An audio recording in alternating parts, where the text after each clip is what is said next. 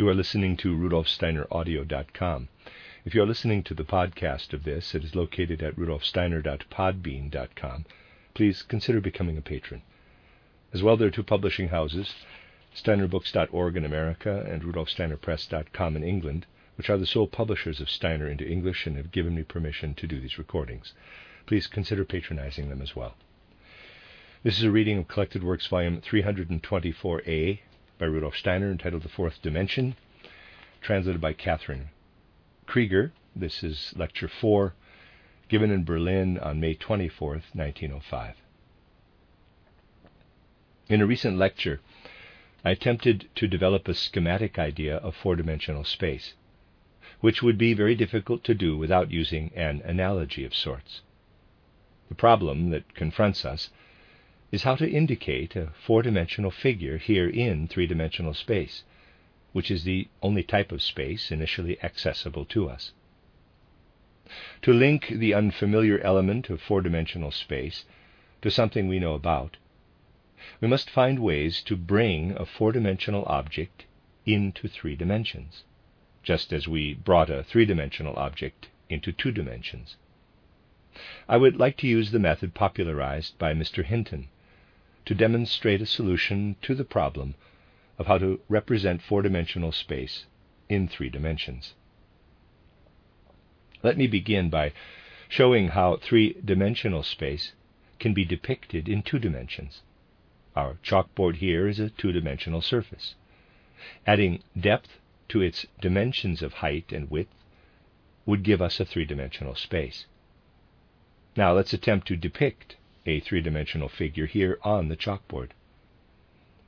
A cube is a three dimensional figure because it has height, width, and depth.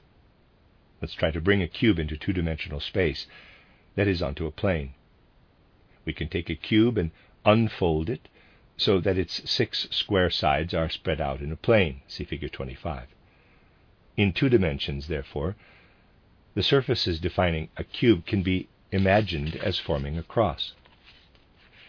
These six squares form a cube again when I fold them up so that squares 1 and 3 are opposite each other. Squares 2 and 4 are also opposite each other, as are 5 and 6. This is a simple way of transferring a three dimensional figure to a plane. We cannot use this method directly when we want to draw the fourth dimension in three dimensional space. For that, we need a different analogy we will need to use colors.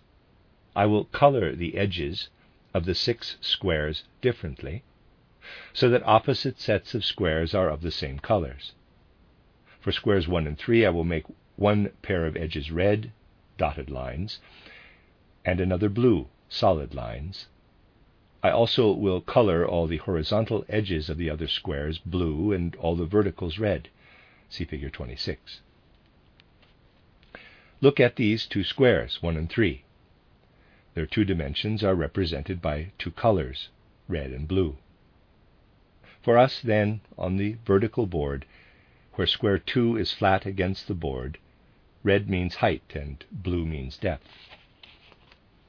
Having consistently used red for height and blue for depth, let's add green dashed lines for width, the third dimension, and complete our unfolded cube. Square 5 has blue and green sides, so square 6 must look the same. Now only squares 2 and 4 are left. When you imagine them unfolded, you find that their sides are red and green. Having visualized these colored edges, you realize that we have transformed the three dimensions into three colors. Instead of height, width, and depth, we now call them red dotted, green dashed, and blue solid. These three colors replace and represent the three dimensions of space. Now imagine the whole cube folded up again. You can explain the addition of the third dimension by saying that the blue and red square has moved through green, that is, from left to right in figure 26. Moving through green, or disappearing into the dimension of the third color, represents the transition through the third dimension. Imagine that a green fog tints the red and blue squares, so that both edges, red and blue, appear colored.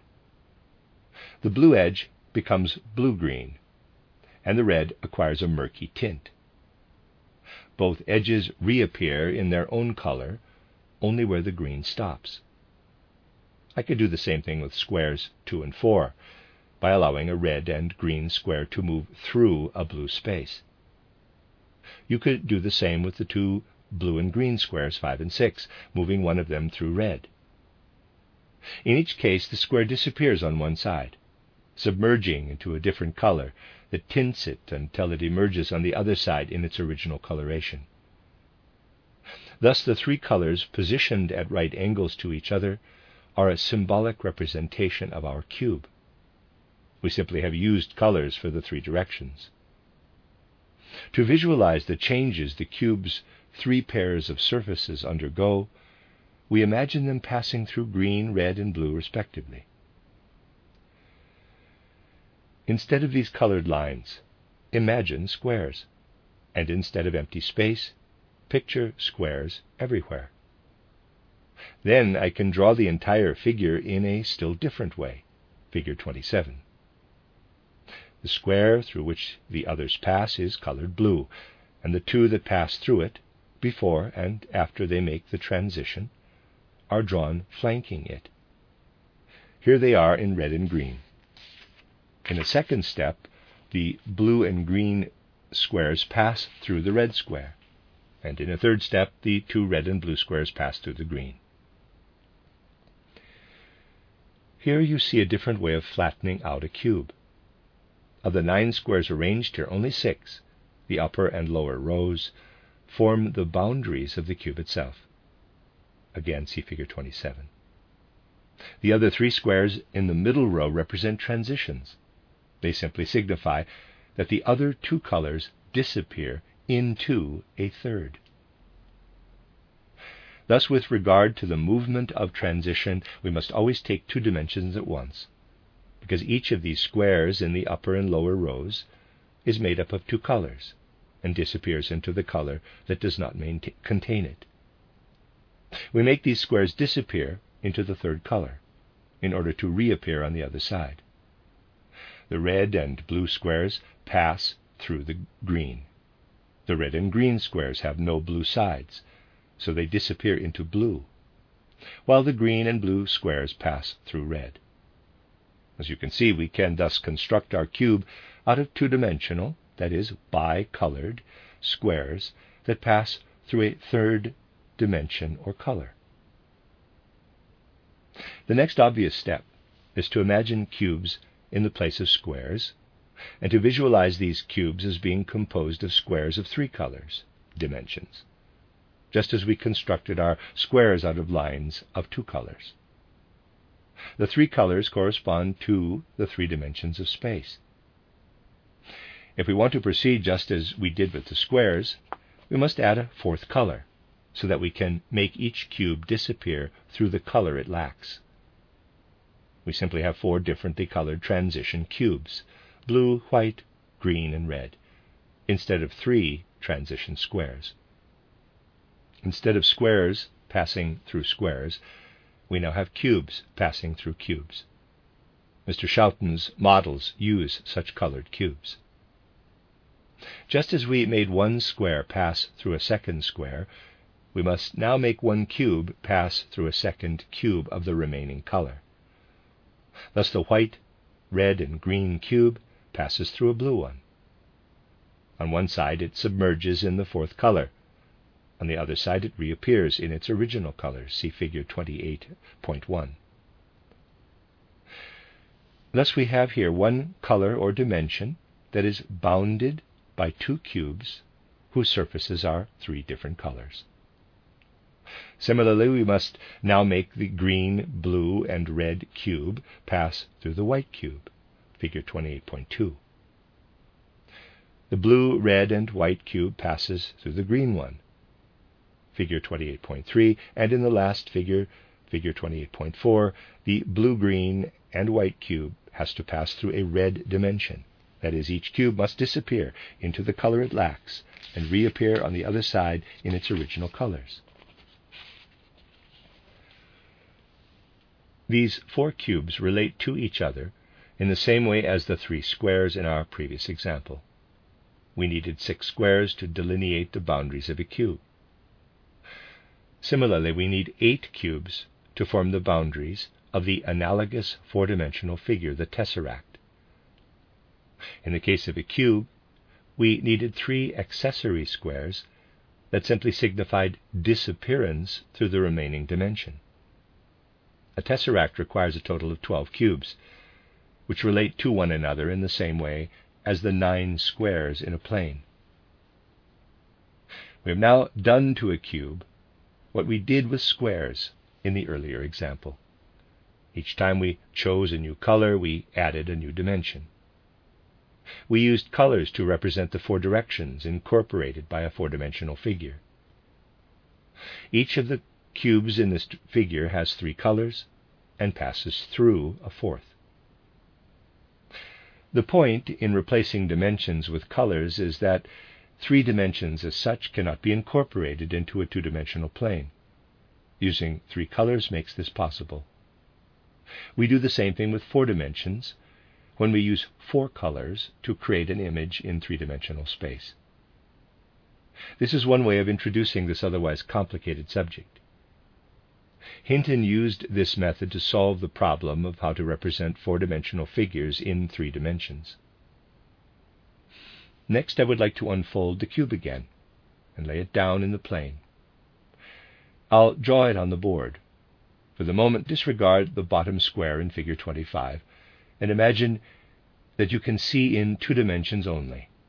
That is, you can see only what you can encounter on the surface of the board. In this instance, we have placed five cubes so that one square is in the middle. The interior area remains invisible, figure 29.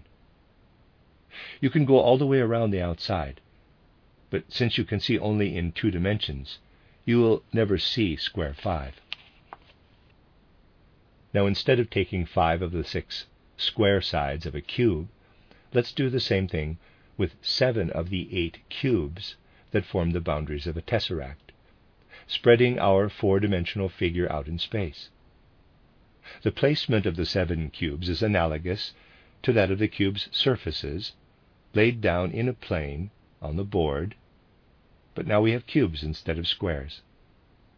The resulting three dimensional figure is analogous in structure to the two dimensional cross made of squares and is its equivalent in three dimensional space. The seventh cube, like one of the squares, is invisible from all sides. It cannot be seen by any being capable only of three dimensional sight. See figure 30.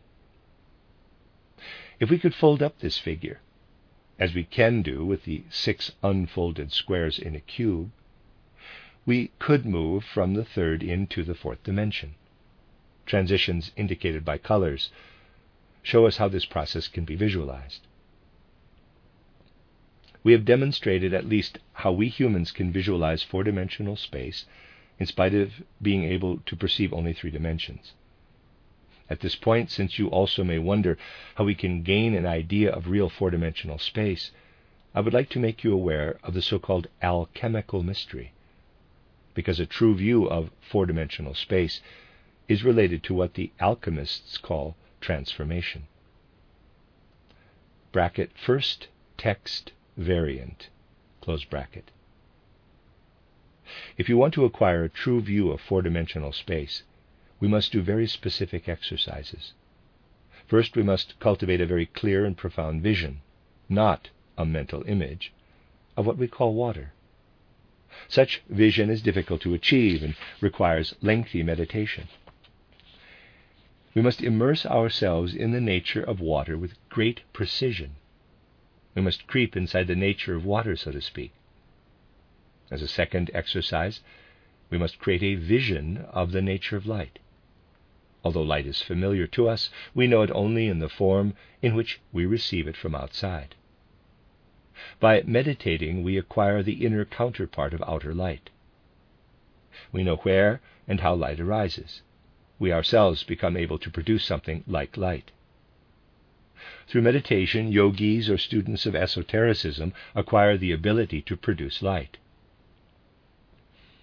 When we truly meditate on pure concepts, when we allow these concepts to work on our souls during meditation or sense free thinking, light arises out of the concepts.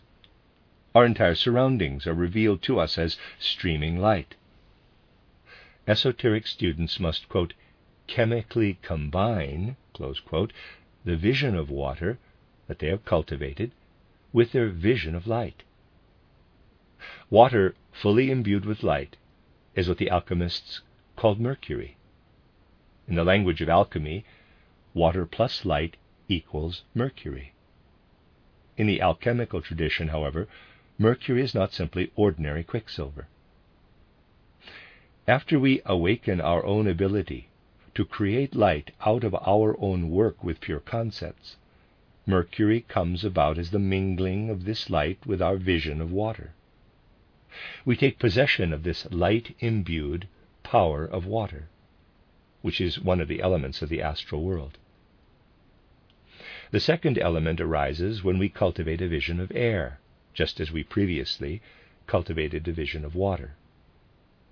Through a spiritual process, we extract the power of air. Then, by concentrating the power of feeling in certain ways, feeling kindles fire. When you chemically combine, as it were, the power of air with the fire kindled by feeling, the result is, in quotes, fire air. As you may know, this fire air is mentioned in Goethe's title Faust. It requires the inner participation of the human being. One component is extracted from an existing element, the air, while we ourselves produce the other, fire or warmth. Air plus fire yields what the alchemists called sulfur, or shining fire air. The presence of this fire air in a watery element is truly what is meant when the Bible says, quote, and the Spirit of God brooded upon the face of the waters.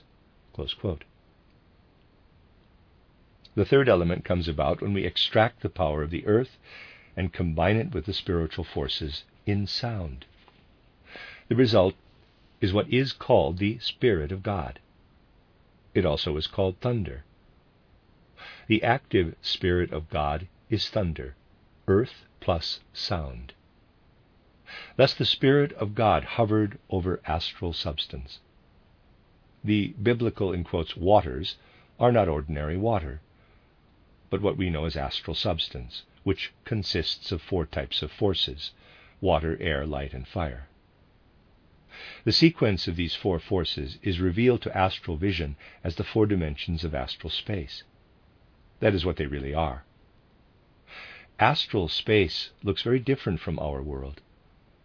Many supposedly astral phenomena are simply projections of aspects of the astral world into physical space. As you can see, astral substance is half subjective, that is, passively given to the subject, and half water and air. Light and feeling, fire, on the other hand, are objective, that is, made to appear by the activity of the subject. Only one part of astral substance can be found outside, given to the subject in the environment. The other part must be added by subjective means through personal activity. Conceptual and emotional forces allow us to extract the other aspect from what is given through active objectification. In the astral realm, therefore, we find subjective objective substance. In Devachan, we would find only a completely subjective element. There is no longer any objectivity at all, that is simply given to the subject. In the astral realm, therefore, we find an element that must be created by human beings. Everything we do here is simply a symbolic representation of the higher worlds, or Devachan.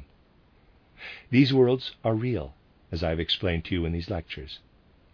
What lies within these higher worlds can be attained only by developing new possibilities for vision Human beings must be active in order to reach these worlds.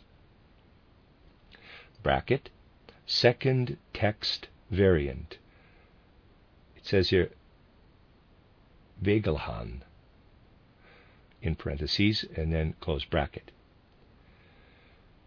If we want to acquire a true view of four dimensional space, we must do very specific exercises. First, we must cultivate a clear and profound vision of water. Such vision cannot be achieved as a matter of course. We must immerse ourselves in the nature of water with great precision. We must creep inside water, so to speak. Second, we must create a vision of the nature of light. Although light is familiar to us, we know it only in the form in which we receive it from outside. By meditating, we acquire the inner counterpart of outer light. We learn where light comes from. So we ourselves become able to produce light. We can do this by truly allowing these concepts to work on our souls during meditation or sense free thinking.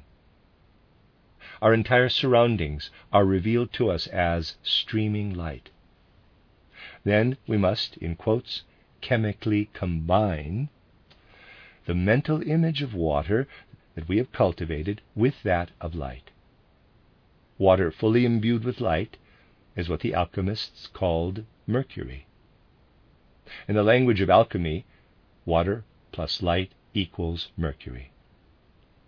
This alchemical mercury, however, is not simply ordinary quicksilver.